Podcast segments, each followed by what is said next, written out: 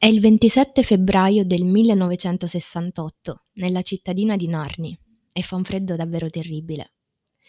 C'è una donna, che di nome fa Marisa, che lavora come cameriera, e quella sera, pensate bene, è di turno. Ed è da questo punto che comincia la storia che voglio raccontarvi oggi.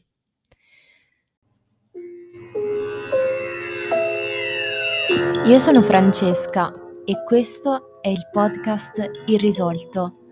Vi racconterò di cold case, misteri, delitti e ovviamente casi risolti. La vita di Marisa è una vita precaria, così come le sue relazioni, che le hanno lasciato un bambino. Si chiama Antonio Rossi. Mamma Marisa non sa molto. La sua unica certezza però è che quel bambino lei proprio non può crescerlo. Ed è proprio per questo che fa quello che una madre non farebbe mai. Lo lascia in un orfanotrofio. Marisa in realtà lo fa per garantire a quel bambino un futuro migliore, ma non sa che quella sua azione sarà un po' come la scintilla che accenderà la fiamma del mostro. Ogni bambino che gioca si sa è felice a modo suo, o forse no. Spesso tutti tendiamo a sottovalutare il dolore dei più piccoli, la paura ad esempio verso il mondo, la rabbia oppure l'abbandono. Eppure i bambini che giocano in orfanotrofio provano a dimenticare molto spesso quelli che sono dolori, eh, cicatrici e anche rabbia. In particolare c'è un bambino che quel giorno è triste e si chiama Antonio Rossi ed è proprio il figlio di Marisa, la cameriera di Narni. Il piccolo riceve la visita della mamma una volta alla settimana Inizialmente sembra tranquillo, si accontenta di queste visite, ma a un certo punto qualcosa si trasforma e mamma Marisa inizia a farsi vedere di meno, fino a sparire del tutto. Antonio in quel periodo di anni non ne ha neppure sei. È il marzo del 1972, nell'orfanotrofio appunto dove alloggia Antonio. E in questo orfanotrofio circola voce che Marisa non fa più visita al figlio, Antonio diventa scontroso e diventa molto irritabile. È un bambino e quindi si sente anche abbandonato, si sente ferito e lasciato anche un po' in passo verso l'incognito, quell'incognito che lo aspetta al di fuori di quelle mura. Diciamocelo chiaramente, l'unica colpa del piccolo Antonio fu quella di nascere in una famiglia sfortunata, ma oltre questo a chi verrebbe in mente di fare del male a un'anima così innocente come appunto quella di un bambino? Oggi, miei cari ascoltatori, eh, siamo purtroppo abituati a sentire di abusi, molto spesso in tv, di azioni mostruose, molto spesso da uomini che dovrebbero dare un po' il buon esempio. In orfanotrofio in particolare c'è un uomo. È un uomo di fede, un uomo di chiesa. Vieni qui Antonio, giochiamo insieme. Non avere paura, ci sono io.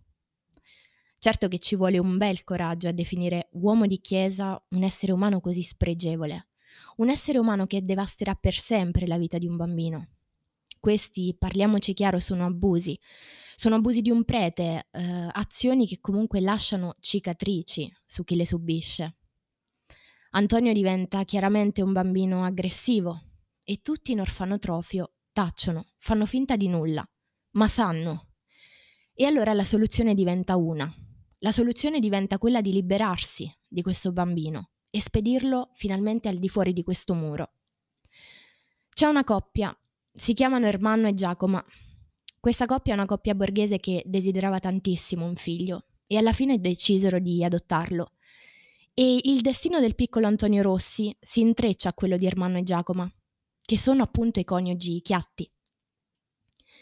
Badate bene, c'è una data emblematica, è il 13 giugno del 1975 e in quel giorno Antonio Rossi muore e nasce Luigi Chiatti.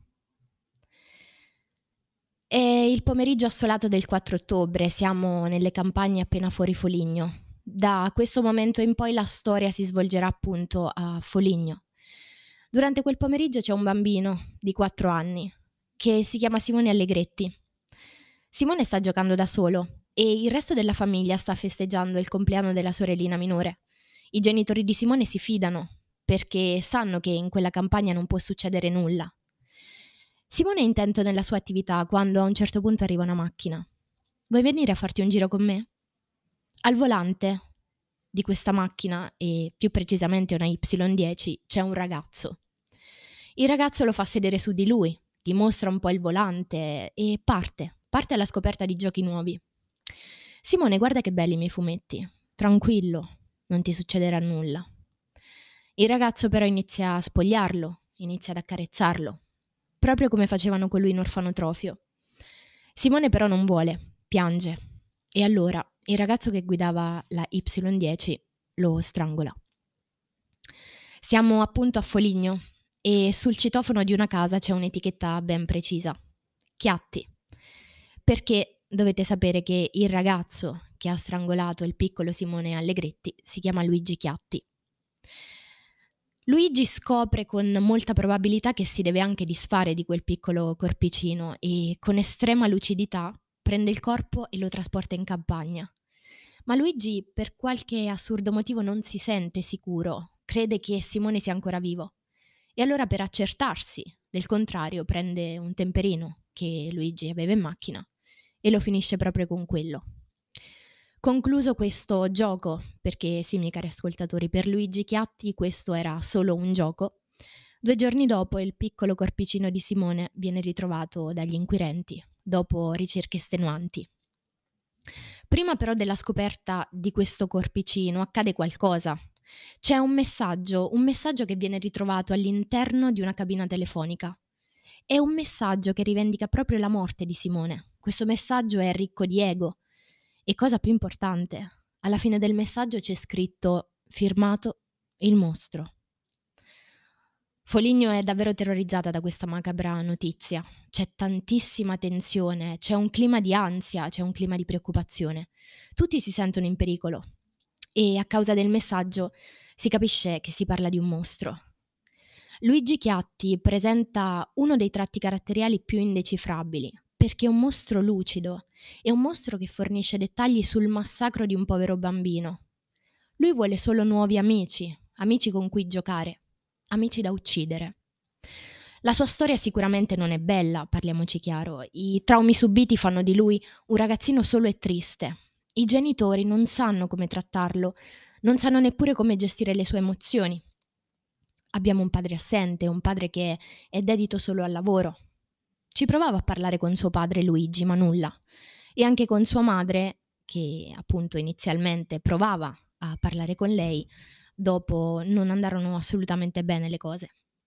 Luigi intanto cresce, diventa un uomo, ma la sua mente rimane quella di un bambino, un bambino che ama giochi molto particolari. Nessuno, neppure la sua psicologa, capisce tutto il male che ha dentro Luigi, durante una delle sedute con questa psicologa, esprime anche sua, il suo orientamento sessuale. Quindi Luigi esprime eh, la sua preferenza verso i maschi come lui. E durante il periodo del militare ebbe anche diverse esperienze con questi ragazzi, ma c'è un piccolo problema. A Luigi non piacciono questi corpi fondamentalmente, perché a lui piacciono i corpi dei bambini.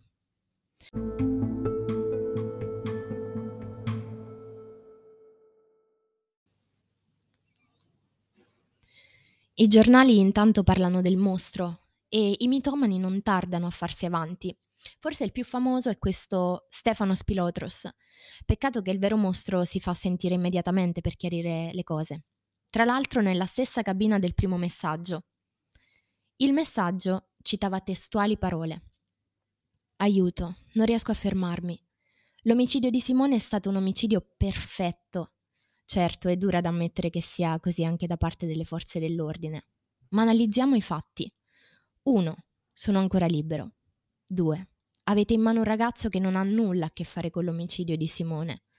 3. Non avete la mia voce registrata, perché non ho effettuato nessuna chiamata. 4. Le telecamere non mi hanno inquadrato durante il funerale di Simone, perché non ci sono andato. Siete completamente fuori strada. Vi consiglio di sbrigarvi evitando altre figuracce. Non poltrite, muovetevi. Credete che basti una divisione a pistola ad arrestarmi? Usate il cervello se ne avete uno buono e non atrofizzato. Nota bene. Perché ho detto che dovete sbrigarvi? Perché ho deciso di colpire di nuovo, la prossima settimana. Volete saperne di più? Vi ho già detto troppo. Ora tocca a voi evitare che succeda. Firmato il mostro. Pieno d'amore malato, però, Luigi manca la promessa. In realtà riesce a resistere solo una settimana in più rispetto a quella annunciata, ma continua a colpire, e più precisamente lo fa in un giorno d'estate, il 7 agosto del 1993.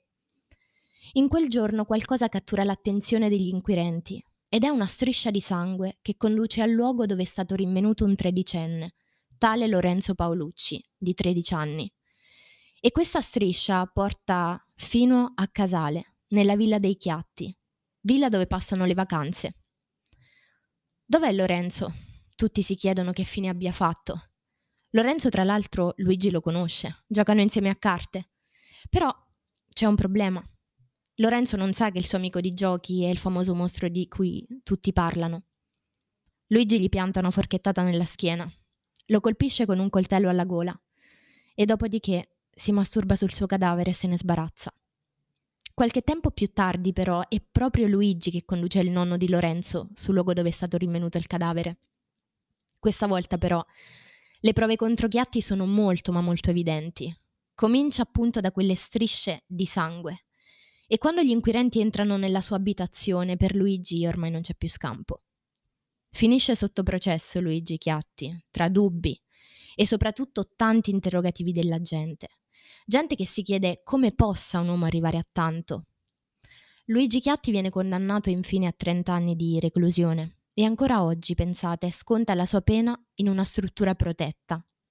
Di recente ha anche scritto una lettera ai familiari delle vittime, eh, scusandosi, scusandosi appunto delle sue azioni terribili.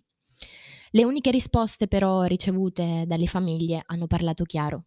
È un uomo che deve restare in prigione, per il bene di tutti, per la nostra comunità e soprattutto per l'incolumità altrui. Luigi non replica. È colpa dei bambini, perché invece di aiutarmi mi hanno rifiutato.